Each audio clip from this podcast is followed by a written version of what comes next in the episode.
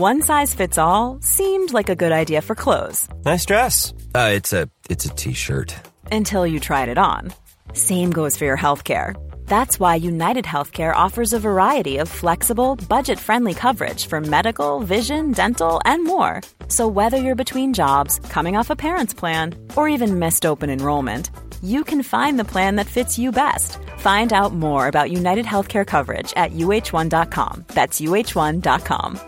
Hey, I'm Ryan Reynolds. Recently, I asked Mint Mobile's legal team if big wireless companies are allowed to raise prices due to inflation. They said yes. And then when I asked if raising prices technically violates those onerous two year contracts, they said, What the f are you talking about, you insane Hollywood ass? So to recap, we're cutting the price of Mint Unlimited from $30 a month to just $15 a month. Give it a try at mintmobile.com slash switch. $45 up front for three months plus taxes and fees. Promo rate for new customers for limited time. Unlimited more than 40 gigabytes per month. Slows. Full terms at mintmobile.com. Planning for your next trip? Elevate your travel style with Quince. Quince has all the jet setting essentials you'll want for your next getaway, like European linen, premium luggage options, buttery soft Italian leather bags, and so much more. And is all priced at 50 to 80% less than similar brands. Plus, Quince only works with factories that use safe and ethical manufacturing practices. Pack your bags with high-quality essentials you'll be wearing for vacations to come with Quince. Go to quince.com/pack for free shipping and 365-day returns. All right. Well, gentlemen, welcome to Deconstructive Criticism. Thanks for having us, Aron. Yes. We're looking forward to it. Uh, so have I. Uh, normally, I do this with only one guest because that's what my Zoom and microphone can handle. But now I've rented this space uh, for a bundle of NFTs, and I'm ready to interview two people at once, which is why we're doing it uh, on video. Because I want my, my listeners to be able to see you guys because you're speaking in English, and they might not be able to tell your voices apart unless they have faces attached to them. That's not usually a problem given how different we are. Yeah. Uh, but yeah.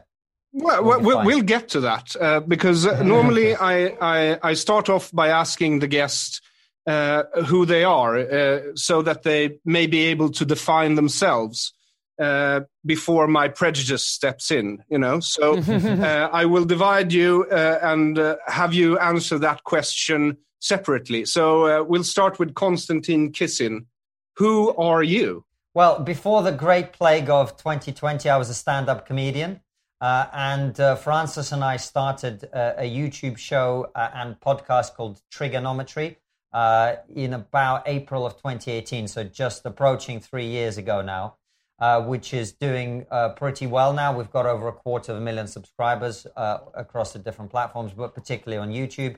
Uh, and we are, think of ourselves as sort of the the Joe Rogan of, of the UK or the Joe Rogan of the European space, maybe. Uh, we invite different guests from different political uh, viewpoints, and we discuss uh, cultural and political and social issues.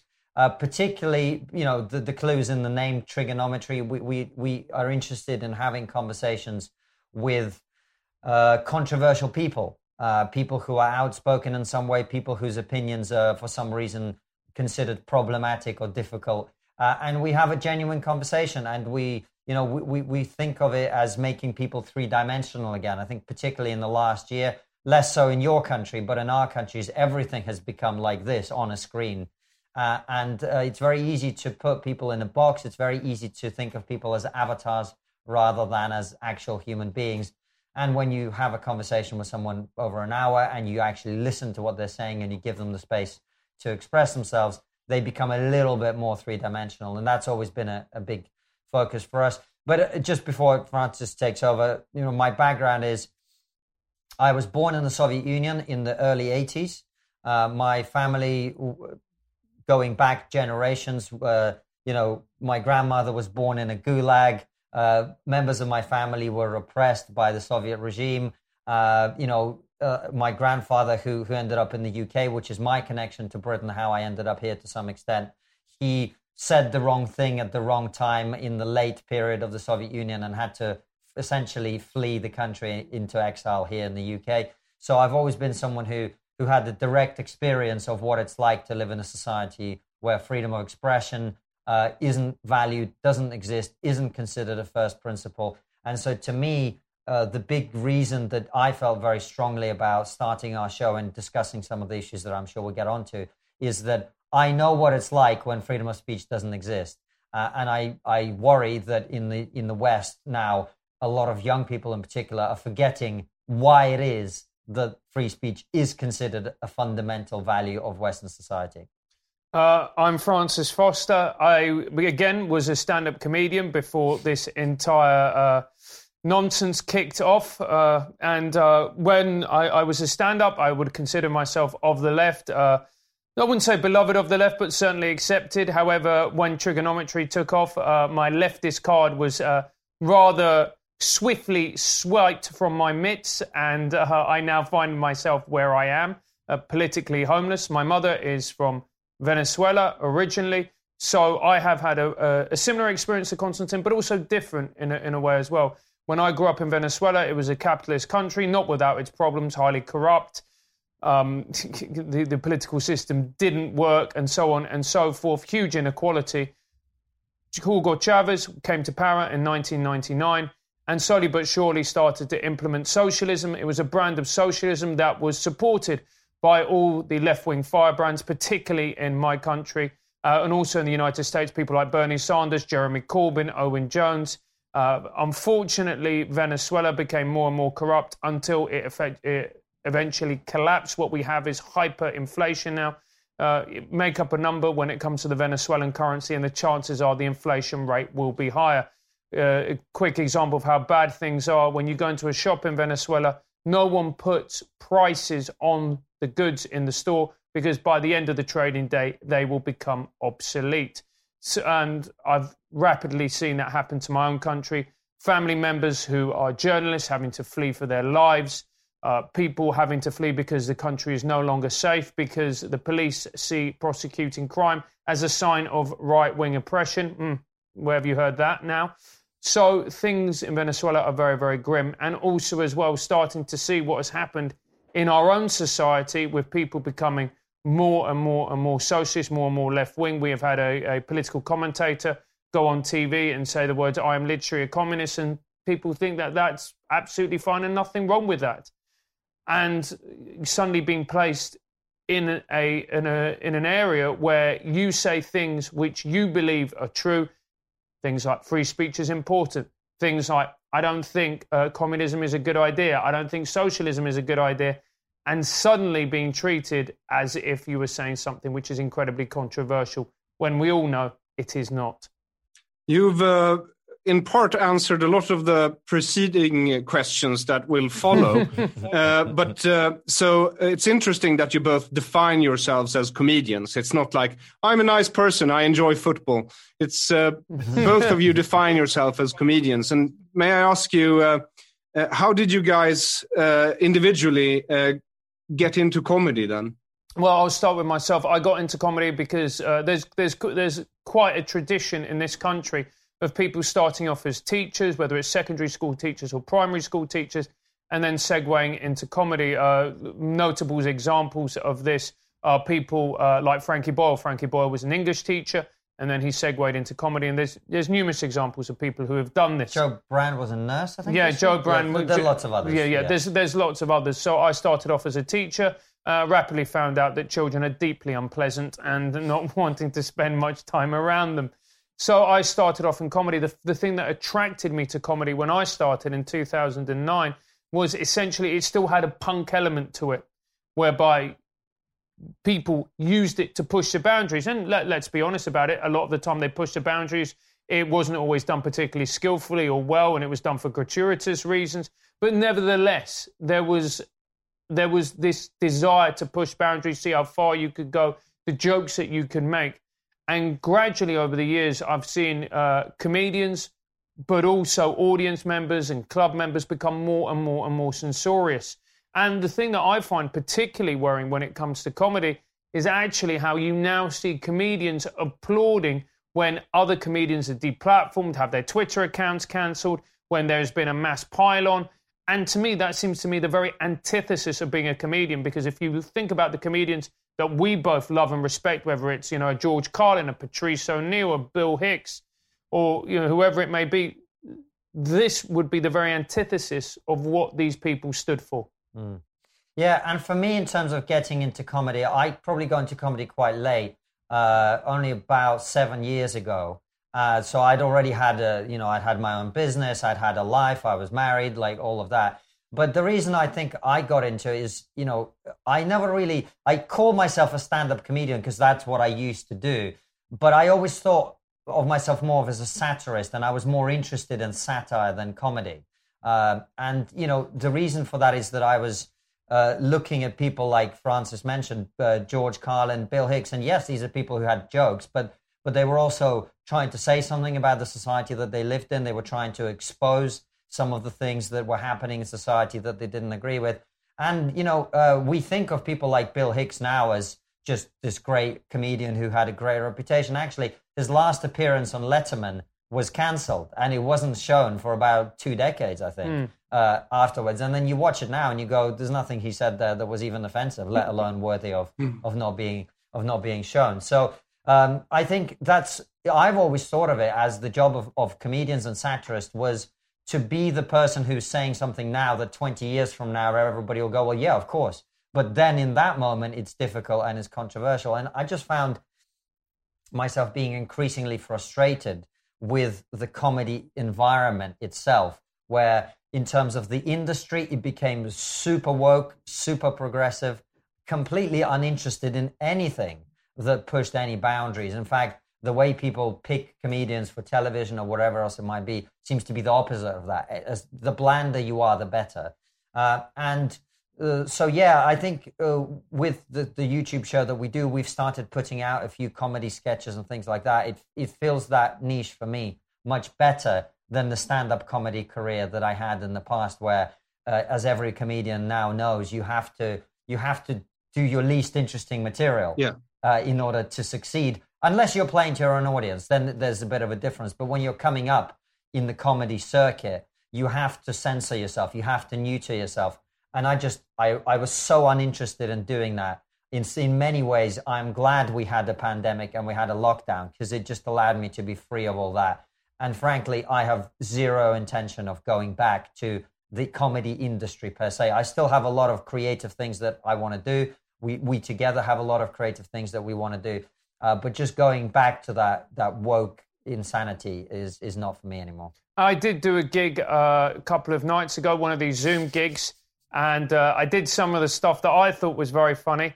And uh, some of it, uh, some of it went okay. Some of it was uh, me, was uh, conf- uh, meted with, confronted with abject horror. Mm. So it's very, very interesting how the more honest that you are, the more that you do the comedy that you want to do, the more you realise that some people will love it and some people will be absolutely alienated by it. Mm. But when you're exposed to a comedy club crowd night in, night out, you get used to denying those parts of yourself, which, oh, dare I say it, you know, more interesting, more controversial. Mm.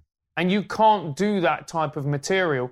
I mean, well, you can, but the reaction is not going to be consistent. And if your reaction is not consistent, then you're less likely to be booked. Yeah, it's, that's a simple fact. Well, and, and, look, I'm aware that we're so- sounding like two whiny, sort of like alt right Nazi adjacent comedians, which whatever. is what we are. No,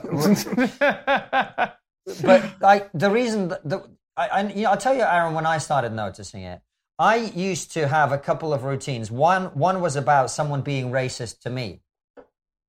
I have right. since apologized, Aron. Don't worry about it.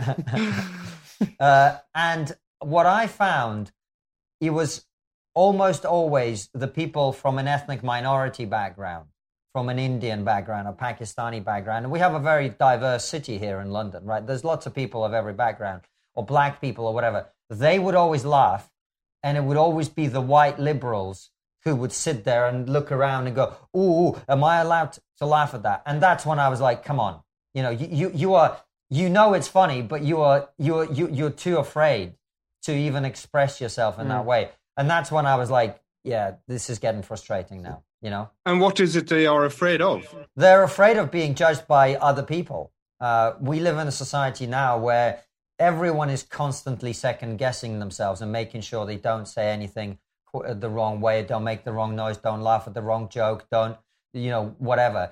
And, and the polls have showed this. You know, in this country, uh, and in America, over 65, 70% of people now feel wary of expressing their actual opinions uh, for fear of criticism. Uh, the polling consistently shows that all over Western countries. Uh, and and it, comedy is a place where that, that is bound to bound to hit as well. And, and when in when did this start approximately? How many years ago did you notice? Well, I was talking to a comedian who regularly appears on TV, who has now since blocked me, not on Twitter, not because of anything I've done, but because of the people that I've interviewed, which will tell you something. But I remember talking to him, and he was saying circa 2005 was the peak of the UK circuit in that you could talk about anything. And that the audience would pretty much, you know, provided you did it well and skillfully, they would go with you. But over time, we've seen a gradual erosion. And I think Brexit, like everything, like everything, it, it Brexit acted as a catalyst. It acted as a catalyst for the culture war. It acted as a catalyst for things like political correctness. It acted as a catalyst within comedy as well. And I think after that happened, people became more and more sensitive mm, mm. and more and more withdrawn because, you know, everything became binary. You were either Brexit, you were Remain. You were either pro EU, you were racist. And as a result of that, you saw comedians who had never once been political all of a sudden go out and do uh, material about everyone who voted Brexit is thick, stupid, white, and racist. And I think when that happened, that really created a wedge and, and divide. And people actually started to feel that if they laughed at certain jokes, that therefore reflected their positions, their opinions, and also as well their moral standing. Yeah, can I just say we both voted Remain, so we're very good people. We're not racist at all. I, I but- understand, and we'll be getting back to you not being racist. Uh, but uh, but um, how's that Brexit Brexit thing coming along for you guys? Because it's like you broke up with the rest of us, but you still have your stuff in our apartment. yeah. Well, it, look, who knows? I think the pandemic for us has uh, taken over. Uh, I think it looks like there will be some a lot of short term discomfort. In the long run, it probably will be okay. Uh, and let's be honest, in terms of the whole vaccination thing, the EU really hasn't covered itself in glory, and I think that's opened quite a few people's eyes. And, and you know, if you're Remain voters like us, you're looking at the last few weeks, and you're going, "Mm, maybe we were right to leave. You know, Yeah. like there's an element of that happening right now. I mean, you even so. There's a, there's a journalist called George Monbiot in the Guardian, and for, I, I I don't know if uh, The Guardian, aware of the Guardian is known outside of England. Yes. Yeah, okay. so, and I mean, George Monbiot is one of the most left out of all the journalists at The Guardian. And he actually published a tweet about why he's changed his mind on the European Union. A lot of people have been forced to reconsider and change their position. Uh, uh, even the most staunch Remainers because of the EU's conduct regarding the vaccines. Yeah. So the short term, you know, you've left the relationship. It's always painful. It's always unpleasant. It's always sad, etc. But long term, you know, the reality is, and this is something that I was aware of even when I voted Remain, is in the long run, the EU, you know, it's not it's not a particularly sustainable project. You've got countries with completely different approaches to life, economies, cultures, uh, you, you know, economic cycles, borrowing, you know, all that sort of thing uh, trying to be wedged together in one political union, but now also economic union, and it's it's probably long term not not sustainable. So we might look back 20, 30 years from today and think, thank God we left. I am pretty sure you will. Uh, I, I, I sort of like the common market. I, I don't like the political union. Uh, but this interview is not about me because uh, you were, you said that you were considered being racist, and when I did my research into you, Konstantin, I found out that you're an alt-right problematic comedian and also the reigning Jewish comedian of the year. Yeah, the only Jewish Nazi comedian in the world. It's a great niche. Yes, it must be, uh, but I'm not Yes. sure you're the only one because I exist. Oh, Uh, you, you do exist. Oh, you're you're you that as well. Okay, so we can we can play all the skinhead synagogue gigs in the world. I'm pretty sure we could. Maybe we should do a tour together. And and and, and Francis, Let's do it. you're a transphobe who opened for Eddie Izzard. Yes, Yes. ex- exactly. So uh, and and by now you're both cancelled by the comedy circuit in England. Look, we don't. I, I don't like to say that we've been cancelled because it, it puts you automatically in this whiny position. We walked into what we're doing with our eyes wide open. I didn't at the start. I know. I told you what would happen. You didn't believe me. That's your problem, right? But we knew this was going to happen. We did. Yeah. You know, I said, look, if we talk to controversial people, everybody will automatically assume that we agree with every single thing every single one of our guests has said. And it's the most moronic position ever. We've interviewed uh, a guy called Lord Andrew Adonis here. He is like the arch Remainer, you know, the, the, the, the character. If you were to draw a caricature of a somewhat deluded but very sort of passionate Remain supporter, that's Andrew Adonis. And then in the same year, we interviewed Nigel Farage, the architect of Brexit. Mm. Uh, and and equally, you know, we've interviewed other people on the left. We just released an interview with the co-founder of Extinction Rebellion. I, Right? I saw it. will be very happy to to hear that. Right, so pass pass that on, please. Um, Yes, I, I, Uh, I but- liked it, even though you know Yeah. I don't agree with him necessarily. Yeah, Yeah. Uh, but the thing is, we don't agree with lots of our guests necessarily. You know, for example, Francis and I couldn't be any f- more liberal when it comes to drug policy. You know, we think drugs, for the most part, should be decriminalized, etc. But we've had social conservatives like Peter Hitchens on our show talking about why you know marijuana is the root of all evil and whatever, and we can still have a conversation. And to me, that's that's valuable. Um, you know, so so um, yeah, I think uh, we knew we walked into this with our eyes open. Uh, we knew that people wouldn't like it, and uh, yes, there are lots of people on the comedy industry circuit that wouldn't uh, wouldn't want to book us and wouldn't like us. There are also people who would book us and, and who do like us. Uh, and I just I I think there are legitimate people who have been cancelled, who've had their livelihood taken away, who've been doxxed, who've been harassed, who've been physically attacked, who've lost jobs that's not happened to us. We we've done reasonably okay out of it. We have a successful podcast, so you know it's a trade worth doing. And I think it's really important for people like us who do discuss cancel culture, who give a voice to people who've actually been cancelled. Is that why Uh, you started Triggernometry? No, I, we started Triggernometry because we wanted to understand what's happening in the world. We, we, we noticed as comedians that, as I said, you go on stage and you say a joke that two years ago was funny and now is the reaction. And like, what happened? Why was that? Why is suddenly, uh, you know, some, we used to be able to have a conversation with people from different political views. Suddenly, no, you must think this and, and it, it started to feel a little Soviet or a little fascistic to me, like this whole thing of there's only one opinion, and anyone who's, who's, who doesn't have that opinion. And we, first of all, just wanted to understand what's happening. Now, three years down the line, we have a better understanding. And yes, now we do see, uh, as, a, as a show with a significant subscriber base, we do see that we have a responsibility to illuminate some of the things that are not being covered by the mainstream. And one of those is what happens to people who who don't conform with the narrative. And gi- give you an example, we had a guy on the show uh, last year called Nick Buckley, and this man he has a an MBE. He has an MBE. He has an MBE, which is member. It, it's called member of the British Empire. Basically, you're recognized by the state as having achieved something very important for your society. And the reason he got this is he ran a charity in Manchester, which dealt with underprivileged young people and helped them to get off mm. off the floor and on their feet and succeed in life and thrive mm. and make the best of themselves. In inner city Manchester, very mixed, diverse intake of people that he worked with, etc. Well, he made the mistake last year of reading the BLM manifesto Yeah. and saying there seems to be something other than just opposition to racism. This seems a little Marxist to me. This seems a little whatever. He said that in public and he got fired from his own charity. Yeah, I, I, I listened to that interview and it fascinated me. And there was one other interview, the Mackey one, I think. Was that the name of the historian?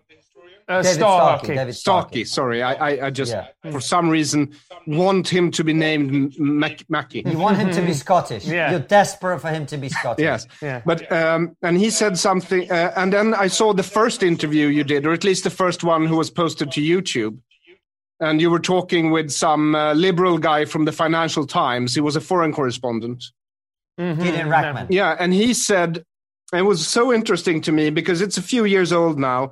And he said something about, well, we know that Russia tried to give money to the BLM uh, to uh, do protests. And this was about the previous election, the one between Hillary and Trump. And then this summer, we saw huge protests before the election between Biden and Trump of uh, BLM inspired protesters. And I actually did the same thing in my podcast when the BLM protest started. I went into BLM's webpage because it's online, anyone can access it. And I read their manifesto and then I read some interviews with the founders. And they say, or at least two thirds of them say, outright that they're trained Marxists. So Yeah. it's, it's Yeah. quite Yeah. obvious that they want to dismantle Western society as we know it. Exactly. Yeah. And the, the thing is, is people who have not experienced really, you know, hardcore socialism, communism, they see nothing wrong with the words, you know, overthrow capitalism, uh, you know, abolish the police, because they've always lived in this system. They have no understanding, and to use the word of how privileged they are, how lucky they are. It's only when you've seen the system collapse that you realize that if we don't have the system, what we have is chaos. And look, I believe everybody should be allowed. If you believe the, the you know that capitalism should be abolished, good for you, and you should be allowed to go and pro, uh, you know, to go and make your voice heard. But what I do not agree with is what happened is using racism as a way to you know to transmit your ideas as an anti-racist platform, and also smearing and intimidating people who disagree with you, and using the word racist against them as a way for, to shut them up. It's, it's it's it's repellent and awful. Yes, but it seemed to have worked quite beautifully. So, why do you think that so many comedians now all over the world are starting shows like ours, respectively? I mean, you mentioned Joe Rogan, and you see yourselves as sort of the Joe Rogan of the UK. My name is Aron. I'm a comedian. I'd start. I started doing this in 2016. That's uh, way later, I think, than I noticed it because Sweden is a social democratic country. Uh, so we have. I mean, I think partly you notice the resistance against this totalitarian movement or these totalitarian movements if there's some sort of uh, intersection between uh, uh, socialism and Islamism and and wokeness and Islamism. It's kind of strange. Um, but but here in Sweden, there's been no resistance to it because we generally we're a consensus society. So if there's a new idea that you know everyone should agree on, we just do that and then move on, and it's just as totalitarian as it was before. So I mean, it's I mean I I, I had a I noticed a a harder time getting booked after a while, but I started out doing Fritzl jokes in my career, so that might might might have had something to do with it. So, why do you think so many comedians over the West are starting podcasts like this now? Because there's Uh, quite a few. I, th- I think, yeah, there's quite a few. I think, Aron, it's because, to use a term, we are the canaries in the coal mine. We're the ones who are at the coal face. We're the ones who play with the boundaries of what is and what isn't acceptable. And when you feel the boundaries subtly change over the months and years, and you know that your jokes haven't changed, your approach hasn't changed, the topics that you're talking about haven't changed, but all of a sudden, jokes that used to work one or two years ago now no longer working, or maybe just getting a sharp intake of breath, you start to understand and realize that the culture around you is fundamentally changing. And I realized when something was going on was when I, I, did a joke that always worked and it didn't, right? And I, and I, I was talking about it with my friend who's a comedian. I went, well, I don't understand. The the joke is intelligent. The joke, you know, dissects this particular, uh, you know, idea. Blah blah blah. And he went, yeah, but it, it feels racist. Like, well, what do you mean? He goes, well, you talk about that, and that feels racist, and that means people feel uncomfortable, and that they don't have permission to laugh. And at that point, you start to realize, okay, there's something happening here where people no longer feel comfortable laughing at an idea. They don't feel comfortable expressing an idea. And all of a sudden, you start to feel these ideas and these conversations become more and more suppressed. Mm. And then you see the people who do st- who do speak up, who do you know discuss things and, what, and whatever else, being deplatformed, you know, being cancelled, etc., etc. And you start to see the way the culture is moving. And I, before I answer your question, I have a slightly different answer to your question. I just wanted to piggyback off what Francis said. It's what he normally does, mate. yeah, it's uh, it's an interesting thing because m- m- what I noticed is people stopped listening to what you're actually saying, and they just started listening for keywords, right? So I, for, I'll give you an example. I had a whole routine, which is actually in many ways a very woke routine because it makes fun of white people. And the premise of the, of the routine was we need a special Olympics for white people, right? Right. Because we're not very good, right? And I made a whole series of jokes about how white people are not as good at running or whatever. It was based around the fact that, no, look at the 100 meter final. It's always like seven black guys, uh, seven black guys and a white guy just like happy to be there. That was, that was the sort of gist of it. And just the mere mention of any sort of difference between us, that the observable reality is for whatever reasons, which we don't even need to get into, uh, black athletes seem to do better than white athletes in certain sports, which is just an observable reality, Mm. right? That in itself, just noticing difference made us uncomfortable. Whereas before, I think comedy was a way to to celebrate difference and to recognize difference and to be okay with that. And I remember Francis was actually there. He was hosting the show, and I did I did a, a spot, and I did that routine, and half the audience laughed. One guy laughed a lot. Half the audience laughed. One guy really liked it, and half the audience were very tense. And when I came off stage afterwards, the one guy who was laughing came up to me and he said, "I loved that," and he was the only black guy in the room Yeah. right? Mm-hmm. Yeah. And that's when you know something is odd, something is off. When you're, you, I was making fun of white people, and white people are uncomfortable, but not because I'm making fun of them, but because even the mere mention of race has, has come up. But anyway, to answer your, your actual question, uh, I think the reason that comedians find ourselves a lot in this space is that uh, great comedy is about finding some kind of truth about life, about human beings, about different groups, whatever. And we've all we've been trained to pursue the truth. And we now increasingly live in a society where you're not supposed to do that.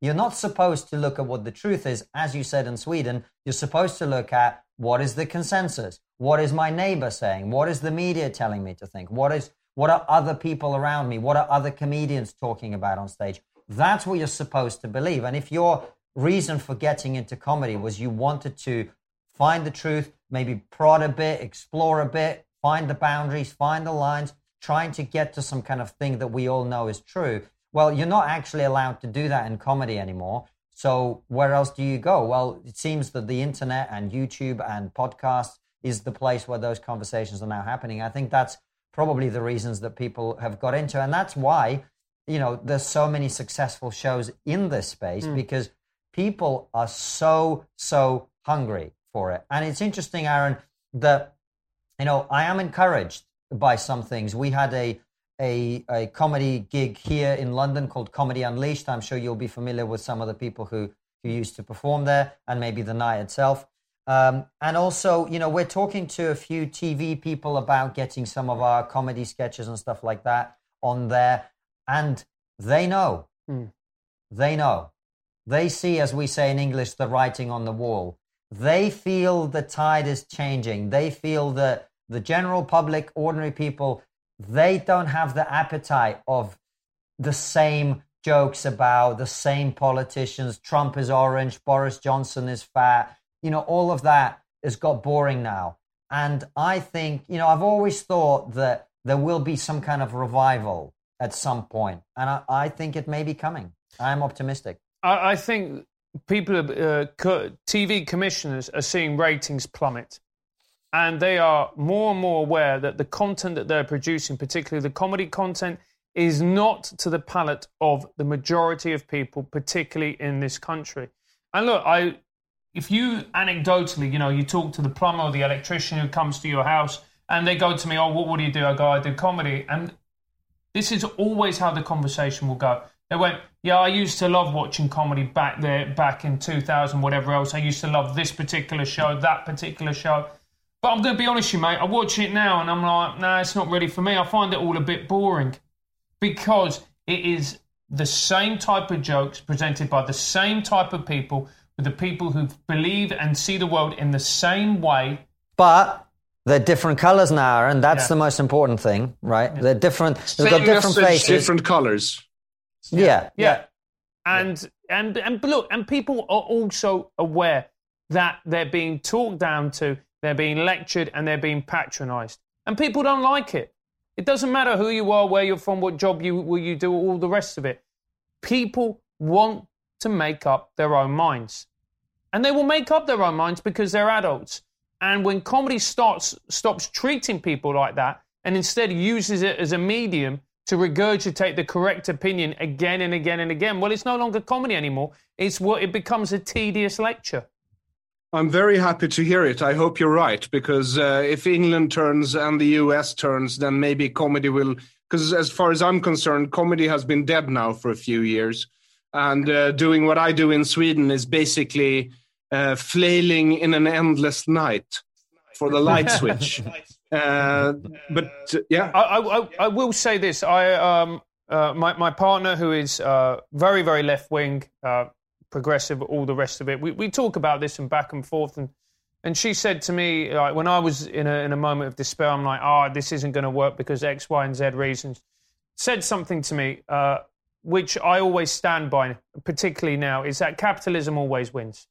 and it just does. Capitalism always wins. If you can make money out of it and you're going to get an audience and people are going to enjoy it, well, then, then I have a piece of bad news for you. Uh, Klarna, uh, one of the IT miracles of Swedish engineering, uh, it's a payment solution for online payments. Maybe you've heard of it? Klarna? No. no? If you shop online enough, you'll sooner or later uh, come across it. Uh, uh, they are now helping the Americans to sort of sort through businesses which are black owned and Hispanic owned, or, you know, then maybe owned by white people. It's all made in China, so I mean, it's all made by the same skin color, but they're helping to divide up so that you can actually shop online. Uh, you can buy a pair of jeans from someone who who is black instead of someone who is not black, for instance. Hmm. Yeah, well, Francis has his mother, as he mentions every single episode, and live stream is from Venezuela. Therefore, this is a Latina-owned business mm. right here, mm-hmm. uh, and uh, we're going to be just fine, Aron. Yeah, we're going to be. We're very progressive. So, um, may I ask, because you've been doing this now since 2018? Indeed. Yeah. Yes. So, uh, being comedians, having interviewed all these interesting people, what have you learned? What is the problem, and what is the solution? Mm. Well, I'll tell you what I I've learned, and uh, it's a reflection both of the guests that we've spoken to, but also some of my own thoughts about uh, about this and my own experiences, uh, different things I've seen and read, etc. Uh, to me, this is a civilizational issue, uh, and you put your finger on it earlier when we were discussing BLM. Uh, we are in a battle between people who want to preserve Western civilization and the things that make it Western civilization, and people uh, who don't realize that if you change everything, all the good things that you have will not remain in place, mm. right? If you if you destroy the system in which you live, which has many flaws, by the way, I accept this completely, and I think one of the greatest challenges for people on the right of center is to address the issue of inequality in our society. Um, there's been a lot of research which shows that inequality is bad for everybody, including very rich people. Uh, and I think that's an issue that everyone needs to think about and, and to target resources at. But uh, fundamentally, it's, it's, a, it's a battle uh, between people who want to preserve Western society and people who want to destroy the fundamental principles that make it Western. Uh, freedom of expression, freedom of research and science, rationality, the scientific method, uh, logic, reason, all of these things that came out of the Enlightenment, which were modeled on, on antiquity, some of the, the ancient Greeks and Romans, which whose laws and, and approaches and philosophies we inherit to a large extent. Um, th- th- there's essentially people who are coming to say that all of that is evil, racist, slavery, oppression, blah, blah, blah, blah, blah, and must be torn down. Uh, and it's sort of, you know, it's it's a tale as old as time. We've seen it. Every great empire, every great civilization gets a little bit bored of itself at some point. point, and I think that's where we are. We are in the in in the struggle for the future of Western civilization. And uh, the things that, uh, that I have learned from it is this idea that everybody is a two-dimensional character, a person, or an avatar to be destroyed is simply not true. We're all three-dimensional. We are all human beings and most importantly of all, this idea that you can have simple solutions to deeply complex problems is just wrong. It's false. It's and it's completely childish. Uh, the example of BLM. you know, we're going to abolish capitalism, we're going to overthrow the police, and all of a sudden racism is no longer going to exist. Well, I'm sorry, that is just not going to happen. And in fact, what is going to happen is you're going to unleash a whole load of other problems with your very simplistic solution. And you see that right the way through. You don't only see it on the left, you see it on the right, you see it, you know, all these narratives that people just regurgitate constantly. And the more you look into any particular prob- any particular problem or issue, whether it be Brexit, whether it be inequality, whether it be trans, you start to realize that these issues are very complex, they're very nuanced, and this idea that they can be solved through a slogan and a chant is quite simply moronic. Yeah, I'm not as optimistic as you guys because uh, when I look at it, I mean, Sweden is kind of special. It's a small country, um, and we are uh, uh, very consensus seeking and uh, afraid of conflict. And freedom of speech is sort of a new concept for us. We got it with the EU when we entered in the early 90s.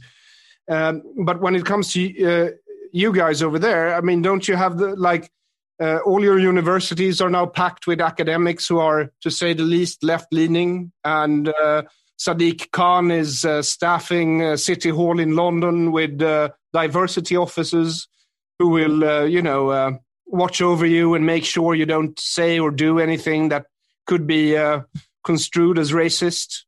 So, I mean, there's so many things that needs to happen, aren't there, to uh, there are. solve this problem uh, and reclaim the West, if reclaim is the correct word that you'd want to use, considering your political climate.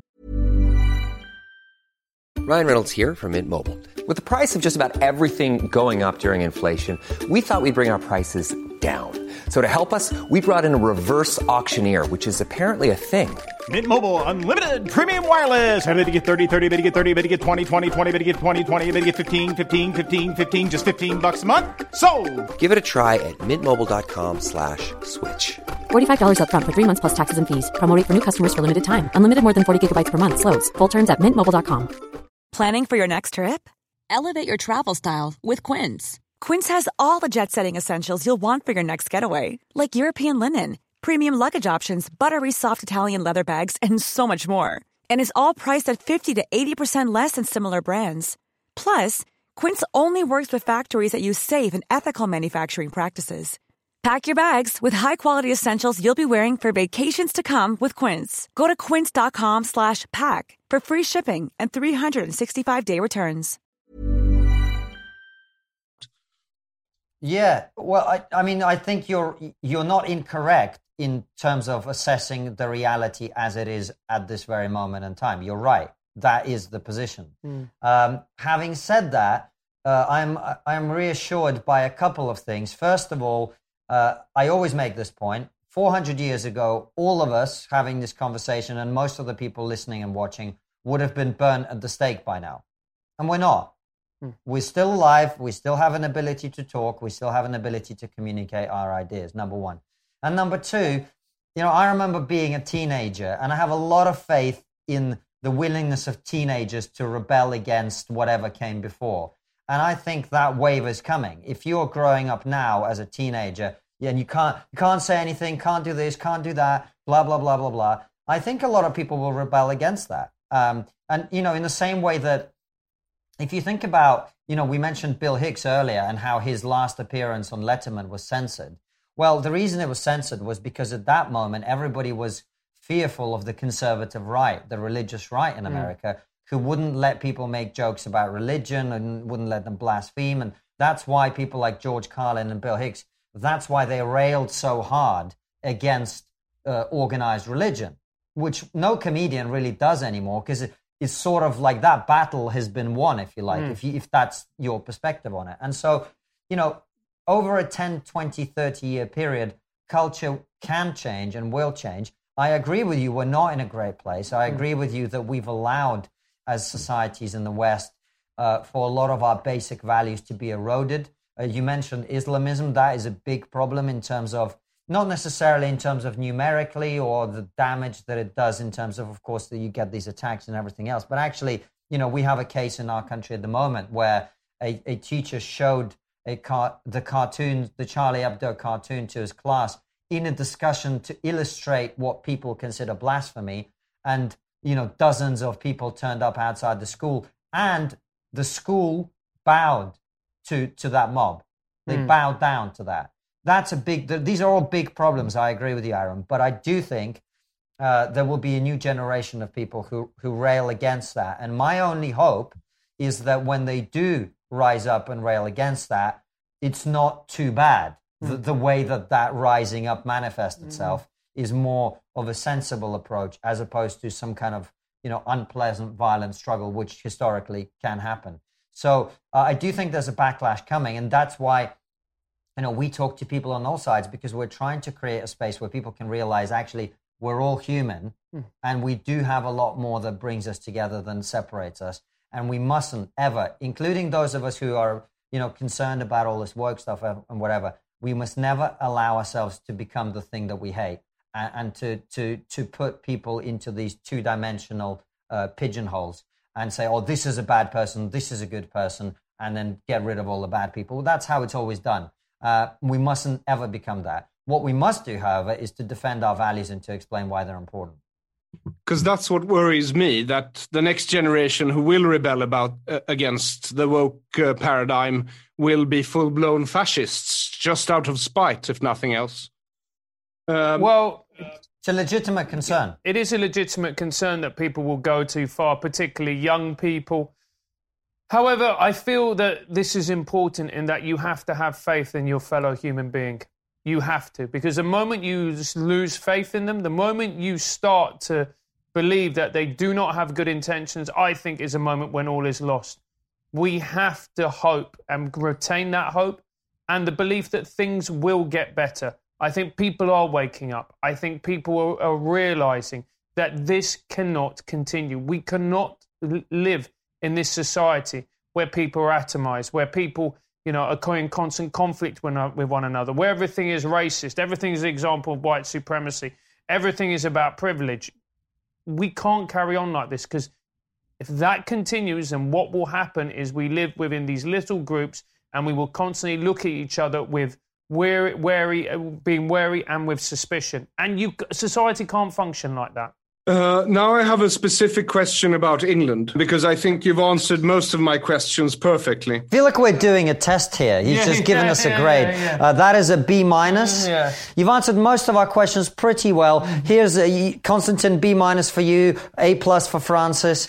Uh, it, it's good. It's good to be back. Yeah. We're back in, in the test environment. This is my face, Konstantin. This is, this is my, my face. I was born looking critical. And it has affected my life uh, poorly. I can imagine that's not a great face for a marriage, is it? Yeah. No, it's not a great face for a lot of things. I mean, would you I like to tell you stare what, at this while having sex? yes. I tell you what, though, as a customs officer or a border guard, it'd be brilliant. yeah. Oh, thank That's you. what you should become, I, I, I will. Uh, I will make sure to apply for uh, because sooner or later I will need another job. I suspect. So my question is about labor and anti-Semitism, and I was wondering: Is the anti-Semitism within labor is it true, or is it an organized campaign by the Israel lobby? well put. Look, uh, I love the way you look to me. Oh, you're the Jew. Go for Go it. on, go on, go Go, on. on. Do, do your Jew stuff. Yeah, go yeah, on. yeah. Bang yeah, on about yeah, it. Yeah, I'll go and uh, make myself a coffee whilst he rails on for about 20 minutes about this. Uh, look, Aron, this is another example, just like when you asked me about if we've been cancelled from the comedy industry. I think this is really important that people on, on our side, as well as on other sides, are careful about this sort of thing. Uh, is there a perception within left wing parties in many countries, including in the United Kingdom, that uh, Israel and Palestine is a struggle between oppressor and the oppressed? Yes. Is that then sometimes misapplied to all Jews as opposed to Israel as the political state? Yes. Was there an, are there anti-Semites in the Labour Party? Yes. Did Jeremy Corbyn, under his leadership, allow those things to go unchecked? Yes. Right. Uh, does that mean that the Labour Party is institutionally anti-Semitic and every member of Labour hates Jews and would put them in a camp if they could? I Yes. don't. Think, I, I don't. I don't think so. I think we've got to be careful. Uh, I, I, I think there was a problem in that the issue was not dealt with properly. Um, and the small number of people, and it would always have been a small number of people in the Labour Party who were genuinely anti Semitic. That, that meaning, in the same way that when we talk about racist, racist people exist, right? It's not the three of us, but racist people do exist. There are people in the Labour Party who think Jews are inferior or superior by being greedy and shifty mm. and whatever the, the, the thing is. There were a small number of those people. Were they dealt with properly? Probably not. Uh, I'm wary, though, of these broad brush, you know, the Labour Party is anti Semitic. What I would say about it is there was definitely a difference of treatment of those accusations in the media in general and everything else, which is uh, you know, the, the polls at the time were that over, I think, 85% of British Jews thought the Labour Party was anti Semitic. Uh, over 80 something percent of people thought Jeremy Corbyn, the leader of the Labour Party, was anti Semitic. A number of prominent Labour MPs resigned from their own party who were Jewish because of the allegations and their own experiences of anti Semitism in the Labour Party. And I just found it interesting that all those things being the case, it wasn't more of a big deal, if you like. That wasn't more of a conversation. And the reason I say this, imagine for a moment, if you would, that 85% of black people in Britain thought that the Labour Party was institutionally racist against black people. Imagine for a moment that 80 plus percent of people thought that Jeremy Corbyn was racist against black people. Imagine that pretty much every black MP had resigned from the Labour Party on the basis that the Labour Party was racist against black people, I think it might have got more coverage. So it's, I think it's a complex one. Uh, I feel it feels like I'm talking out of both sides of my mouth there. Uh, I think we've got to be very careful making these broad accusations. Uh, but I do think there was a problem within the Labour Party. Uh, and of course, obviously this being politics is was weaponized by the the, the opponents mm. of the Labour Party, of course, and it would be. Um, so yeah, I think there was a problem. I think it was probably not as widespread as people like to make out to be, and I also think there was there was some discrepancy in how that was handled by the media, and also you know just from a personal experience, and I really don't like talking about this, but I did find that it was very interesting when people ask me, well, look, you're Jewish, like, what do you think about it? And what I'd be like, well, I think there's a problem in some uh, elements of the Labour Party. And I'd get non Jewish people go, really, but come on, that's just the media. And I wonder if they would feel that way if it was a black person saying it was there was racism mm. in the Labour Party. I don't think it would. So there's definitely a thing about Jews, and you'll know this as well as I. You know, yeah, but you're successful, you're going to be fine. No, maybe it's true. I mean, Jews are pretty successful historically. We've survived everything. We're the most oppressed minority in history by far, and yet thrive, survive. We're a tiny minority of the world population. Jews are what, just over 30 million in the world, mm. punching way above our weight. And, you know, maybe we can take it. I don't know. I just want you to know that some of my best friends are Jews. All right. well, you mean me? You don't have any friends. It's just me and you now, and, yeah. and our producer Anton. That's yeah, exactly. Yeah, well, it's been a pleasure talking to the both of you and uh, I hope to be able to interview you again because I think in the coming years there will be reason to. And also, do you read books? Yeah. Oh, yes, we do. Okay, then uh, please send me your addresses and I'll uh, uh send you a copy of my book and you'll get to know a bit more about me, even though most of We'd my material to. is in Swedish. Yeah. Um, yeah. Yeah. But no, we'd love to read your book, and uh, we'll read it, and we uh, would love to have you on our show as well at some point. That would be great too. I think it would be interesting, and uh, give my best to Andrew Doyle because I know you know him. We will do. And, yes, we do. And Brendan O'Neill, if you get a chance to see mm. him again. We'll do that. Yeah, we will do indeed, Aron. Thank you so much, then, and uh, hope to see you again soon.